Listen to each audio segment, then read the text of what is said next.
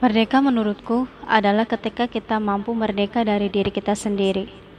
Dari diri kita yang penuh nafsu, dari diri kita yang penuh pesimis, dari diri kita yang penuh dengan egoisme, dan dari diri kita yang tak mensyukuri diri sendiri. Merdeka menurutku adalah ketika kita mampu melakukannya sekarang, kala nafsu menghasut kita untuk menunda.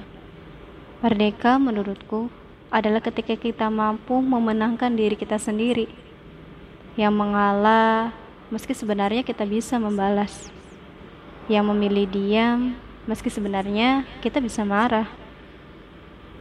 Merdeka menurutku adalah ketika kita mampu memfokuskan diri untuk berkarya untuk melakukan hal-hal yang positif dan berkualitas. Dan ketika kita mampu mengutamakan prioritas-prioritas Merdeka menurutku adalah ketika mampu berusaha untuk menjadi hamba yang Allah mau. Hamba yang taat, hamba yang rela melakukan apa pun karenanya, meski harus meninggalkan kesenangan-kesenangan yang sebenarnya itu adalah sebuah kesalahan.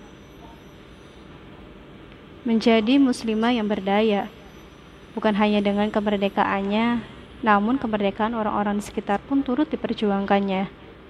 Karena baginya, merdekanya adalah ketika ia juga mampu memerdekakan orang lain. Menjadi manusia yang bermanfaat, yang kehadirannya menjadi oase di tengah kehausan banyak orang. Yang dengan kehadirannya, ia mampu mengukir senyum dan melenyapkan kegelisahan.